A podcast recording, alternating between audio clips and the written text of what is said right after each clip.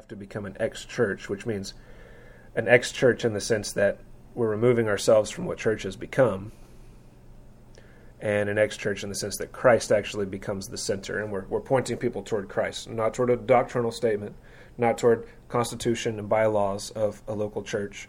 Um, we're no longer drawing denominational lines, even though those denominational lines served a purpose for, for time. It's it's time for the church to, to grow some more. Uh, Well,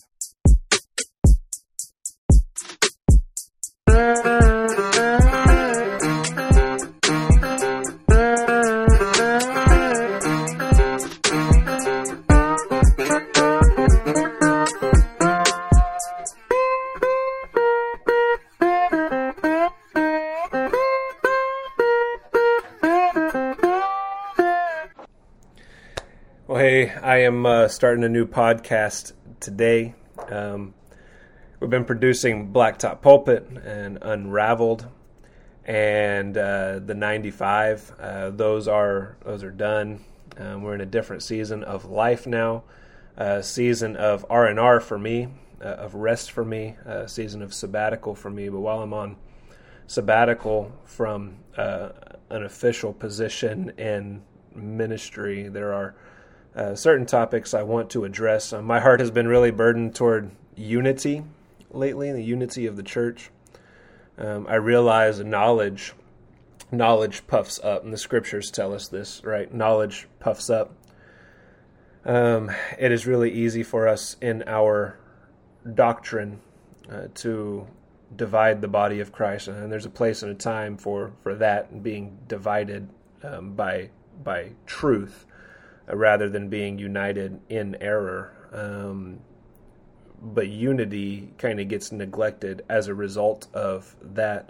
Uh, it was Jesus Christ uh, who taught that uh, you know a house divided against itself cannot stand. Um, that is in Matthew chapter 12, verses 24 through 28. And of course, Christ was talking about the kingdom of Satan there. The, the Pharisees had, had accused him of casting out demons by the name of Beelzebul, by the name of Satan himself. And uh, Jesus replies by saying, A kingdom, if it is divided against itself, it cannot stand. Why would Satan cast out Satan? That doesn't make any sense. Uh, what you are accusing me of doesn't make any sense. So that's his rebuttal against the, the Pharisees of his day. Um, but then, in, in, in that, and considering that truth, I observe the local church today and I, I realize that um, the church is, um, if we look at it surface level, uh, a kingdom divided against itself in the modern day. And uh, it pains me to see uh, the kingdom of God, uh, Christians, behaving like they do. We want to reach the world for Christ, and we want to do everything we can to reach the, the world for Christ. But in the church, we have a problem of unity. So I just want to begin by talking about the problem of unity within the body of Christ. And, and this podcast, X-Church, um, I, I, wanted to appeal to, or I want to appeal to the, the body of Christ, the church of Jesus Christ, and the the fracturing lines that we see within the church. Uh, how do we address those fracturing lines in a, in a healthy way? Uh, but I also want to appeal to those who are who are like me, who feel disenfranchised by much of the church today. Uh, if it weren't for the Holy Spirit within me, I would have I would have forsaken the church a long time ago. But because I love Christ and I have the Spirit, I can't neglect the the body of Christ. And so all, all I can do is appeal to the church, appeal to uh, the body of Christ. I have two recent experiences that I want to tell you about um, in my in my search for a job. Of course, because of uh, I, I, imagine it's because of COVID and because of uh, President Biden being elected and some of his executive orders that have uh, impacted the economy and and quite a few other factors that have impacted the economy. Um, I I lost a job. I was told your performance is is great. Uh, you've you've done great work for us. Uh, we just can't afford you anymore. uh, and that's an economic reality for quite a few people, um, where our performance isn't causing people to lose jobs. It's strictly the economy. Um, and I, I love my my former boss. He's still a good friend of mine. Now I have the pleasure of having him as a as a friend and not an employer, which is it's actually better for for our relationship, I imagine. Um, but this economic hardship has caused me to have to to look for to look for work. And so I was contacted by before I really even started looking. I was contacted by a ranch in uh, in oh dang I even forgot where it is now. Uh, but I was contacted by a boys ranch. And yeah, still can't think of still can't think of where it is. I'm just brain farting on that. Uh, but kind of a cool idea. Uh, it was a, a, ranch designed for troubled children to to come and to learn uh, biblical doctrine, to be impacted by the Holy Spirit, to to meet Christ, and then. Uh, return home having learned uh, work ethic by by working on a ranch, having learned work ethic, um, return home as better children. Of course, the reviews online, they're mixed reviews. It works for some, it doesn't work for others. Um, but I was pretty interested in this kind of work, this kind of job. It wasn't officially church work, but it, but it was ministry in some way uh, during my time of R and R, at least from an official ministry position. And uh, and I got to talking with them, and they loved my resume, loved the experience that I would bring to the table, and uh, I asked them to send their doctrinal statement to me. So they sent a doctrinal statement, which, if you don't know what a doctrinal statement is, it's a statement of beliefs, right? Um, it's Masters Academy Ranch. That's that's the name of the ranch if you want to look it up. Um, but they sent their their doctrinal statement. It's a classic, uh, fundamental, independent Baptist belief statement. Uh, glorifies the King James version of the Bible to be the only inspired version of the Bible. You know, and uh, it also says that uh, God will God will judge each one according to his works uh, when the end comes. Talking about believers, not sinners, but believers. Uh, but we know Christ has forgiven our sin. He has separated us from our sin as far as the east is from the west. He causes us to conquer our sin. Uh, the fullness of our debt was paid on the cross in Christ. That's the good news of the gospel. If you don't believe that, you're not a Christian. We know that, and we know that the King James version isn't the isn't the the rule of faith, right? It's not the inspired um, text as a translation. is certainly not the only inspired text, but the but the autographical languages are the inspired text, right? The the Greek and Hebrew, the language that the authors were writing in, and then of course God blesses the English translations, um, all of them. So I don't think the King James version is a, an invalid translation.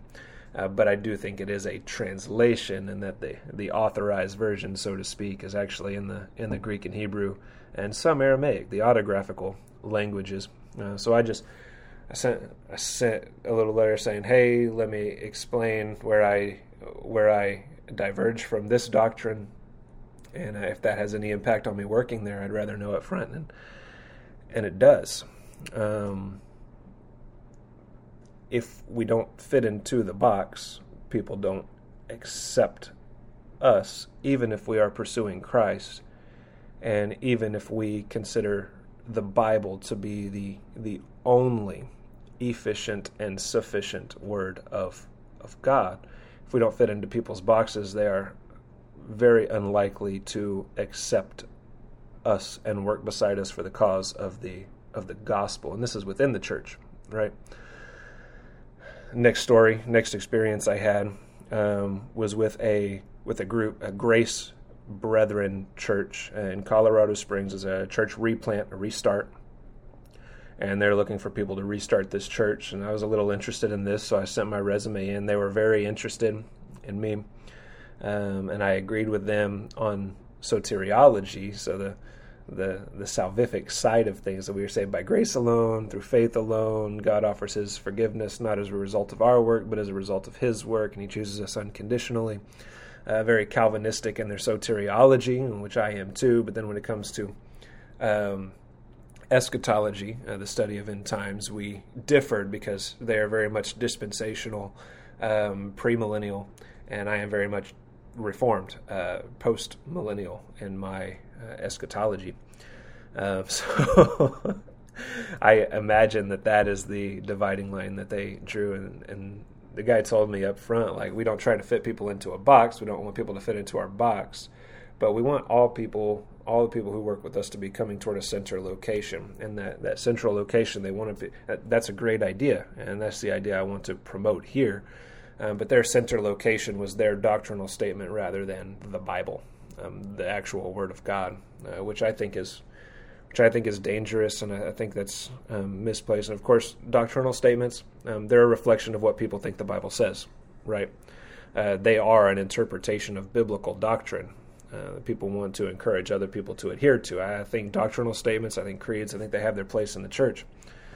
Um, but when it comes to our central focus and what we should all be going toward, it should be the Bible. It should be Christ, not a creed at the center. The creed maybe could help us understand the Bible, but it ultimately has to be the Bible, which is the purpose for this podcast. Um, church, what are we striving for here? And what kind of trust do we have in in God?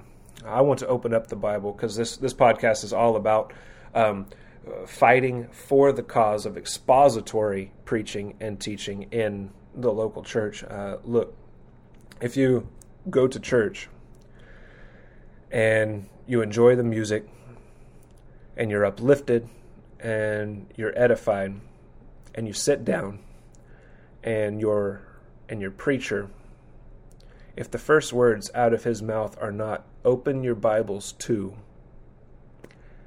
it's probably not going to be worth your time to sit there because he's going to be teaching something else recently sat through a a message. Um, we're in, in Sunday school, uh, small small group, and decided to play a video instead of just open the Bible and read from the Bible and talk about the Bible.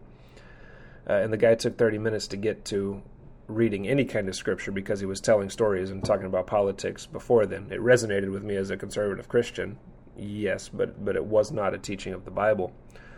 Um, if the church is going to experience any unity, uh, we we have to get back to the source.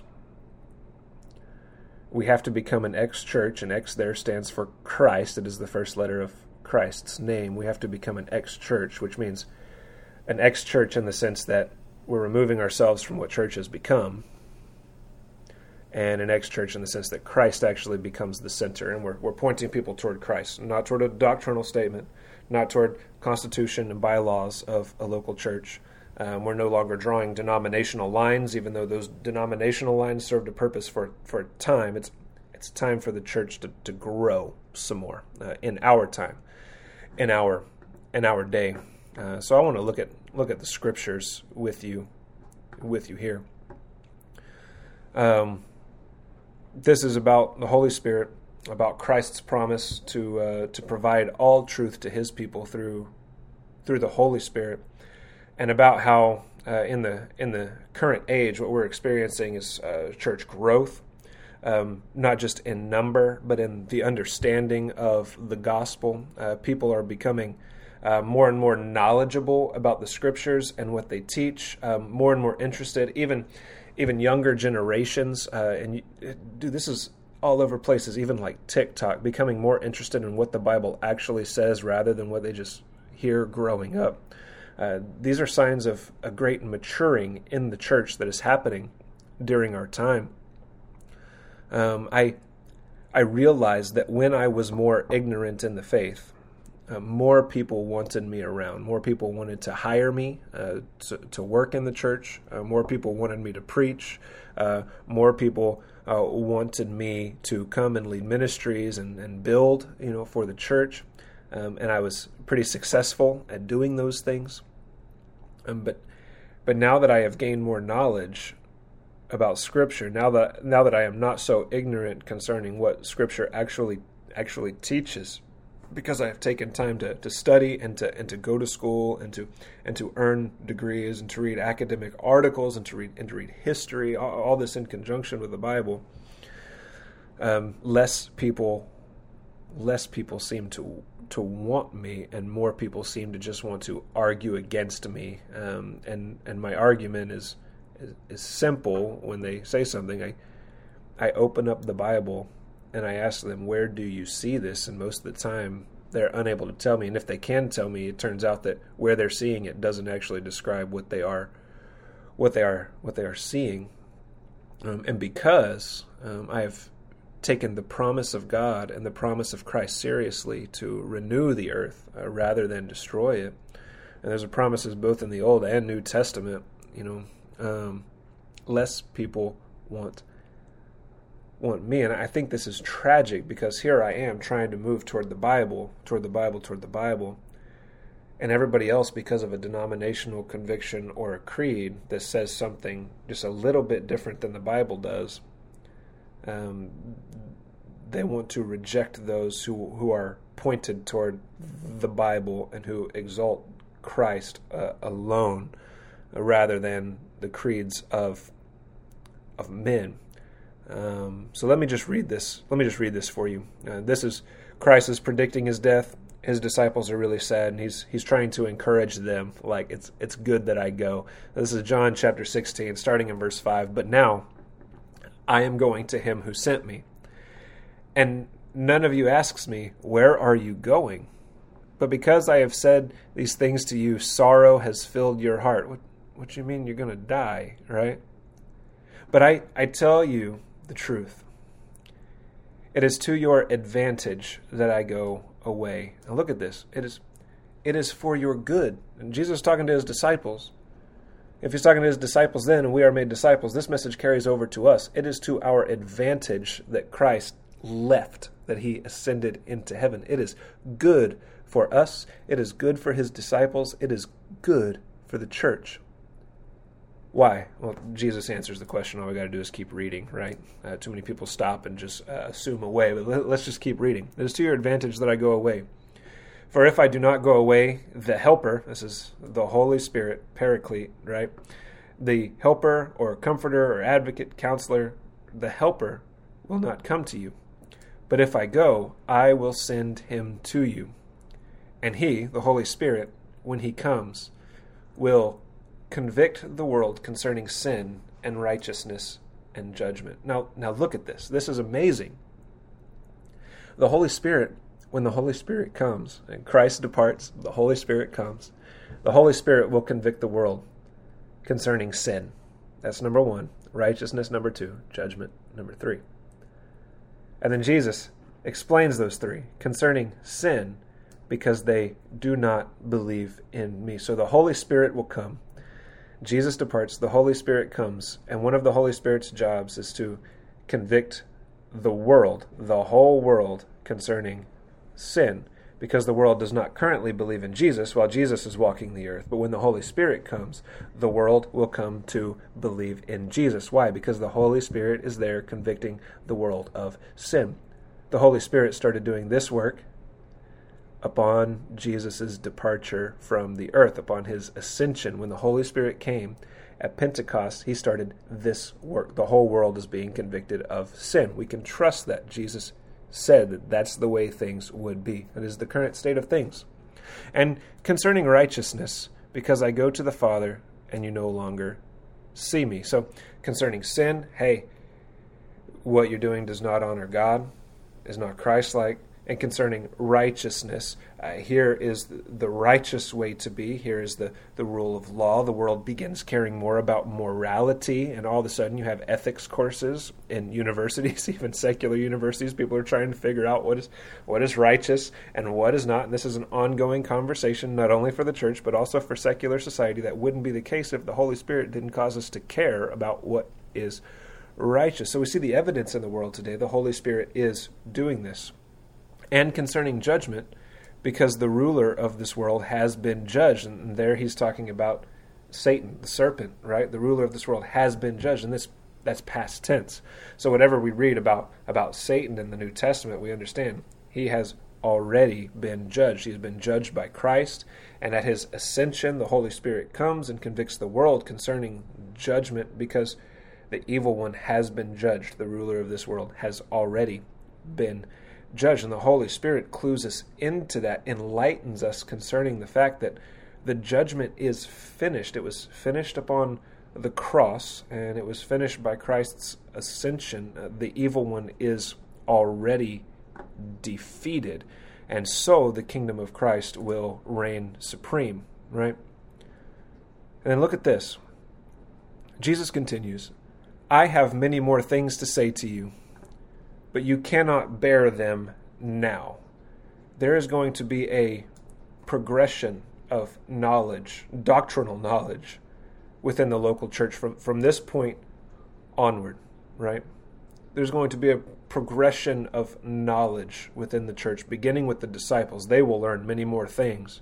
And then after them, by reading what they wrote, the church as a whole will learn many more things moving up to Christ's return into eternity.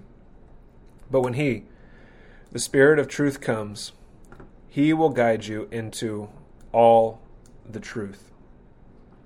For he will not speak on his own initiative, but whatever he hears, he will speak, and he will disclose to you what is to come. He will glorify me, for he will take of mine and will disclose it to you.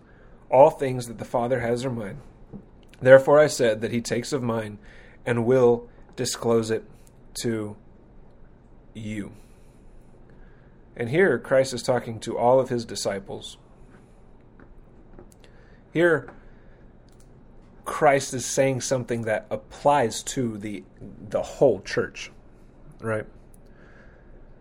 And this isn't a knowledge that comes by denominationalism.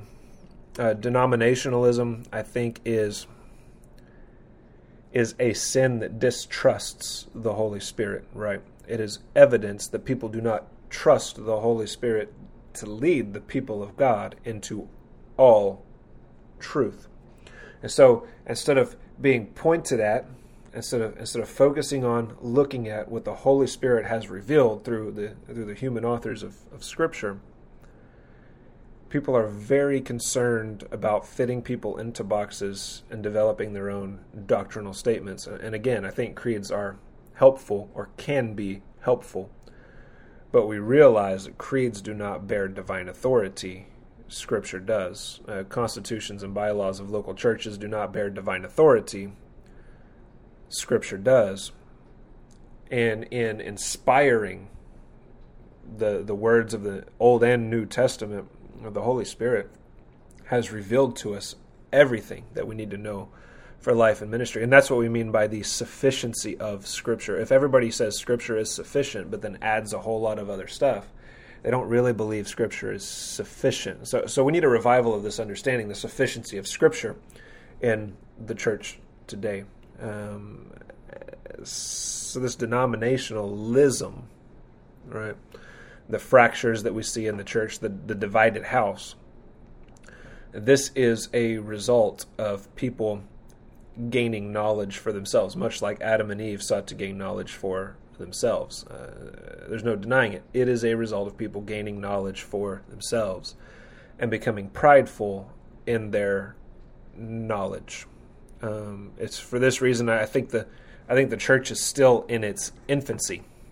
Um, I, I, think the church has a, a long way to go. Uh, we understand that that people are going to disagree about things. Uh, everyone is at a different place in in his or her sanctification and the learning of the truth provided by the Holy Spirit. And when we cre- create denominational barriers or, or fractured lines um, because of what we uh, agree on or, or disagree on, um, what we're saying is you don't know the truth. Therefore, I I don't want to call you a close brother in the faith because we don't agree on certain things. No doubt there are permanent marker issues and there are pencil issues, right? Uh, things that actually do draw dividing lines. Salvation by grace alone, through faith alone. The divinity of Christ. A Trinitarian God, belief in a Trinitarian God and his triunion and his uh, in, inseparable actions, right?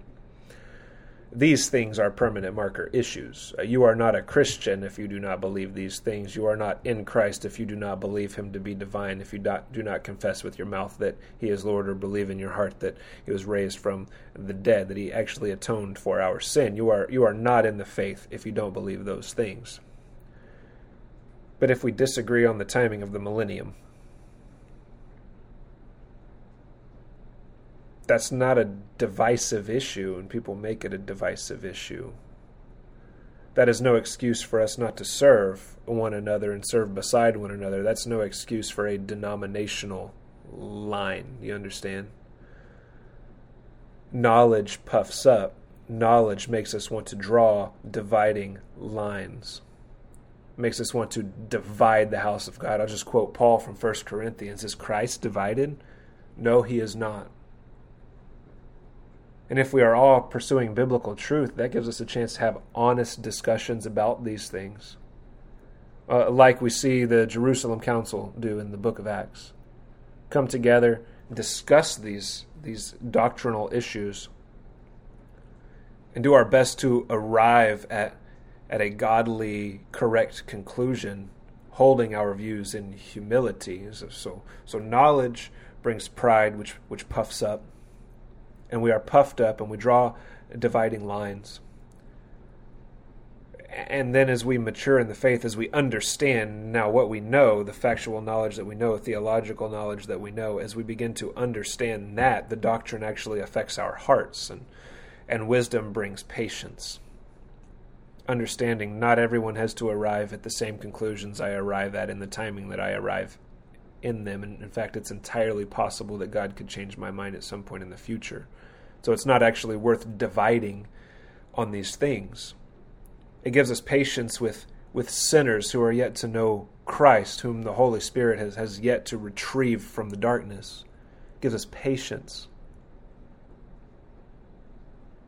You know, I, I think it's really funny that uh, people who are people who are post mill, people who are Calvinistic in their thinking, and people who are reformed. So, so this is my camp, right?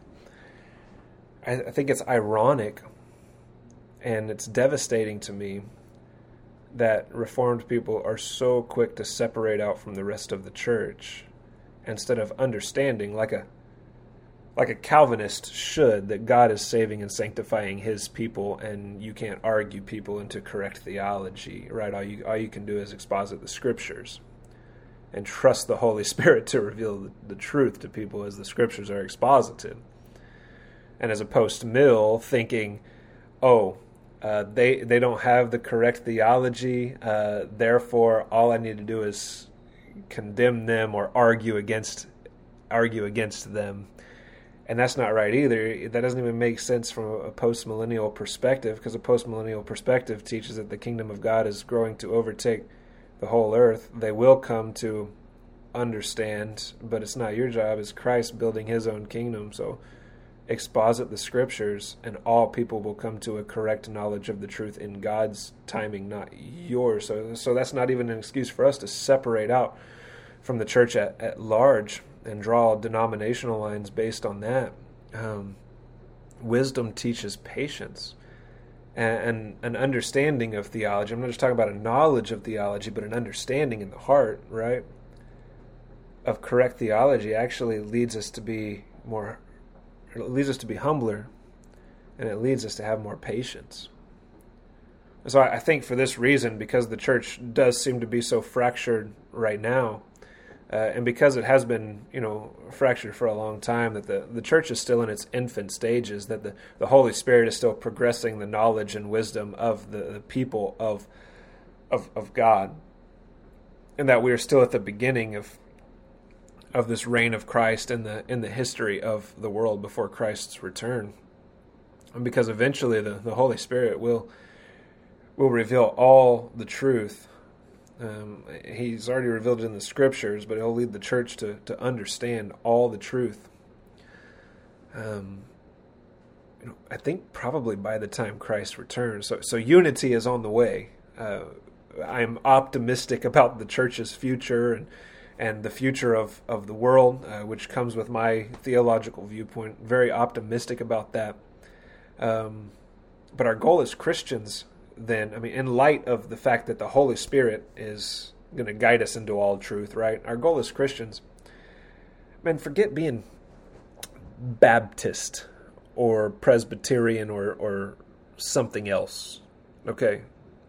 Um, I, I understand that denominational lines they've served a purpose for a time, but as we mature, there's less and less need for denominational lines because we become humbler, more sincere in our conversation, more interested in learning biblical truth rather than having something sensational, right?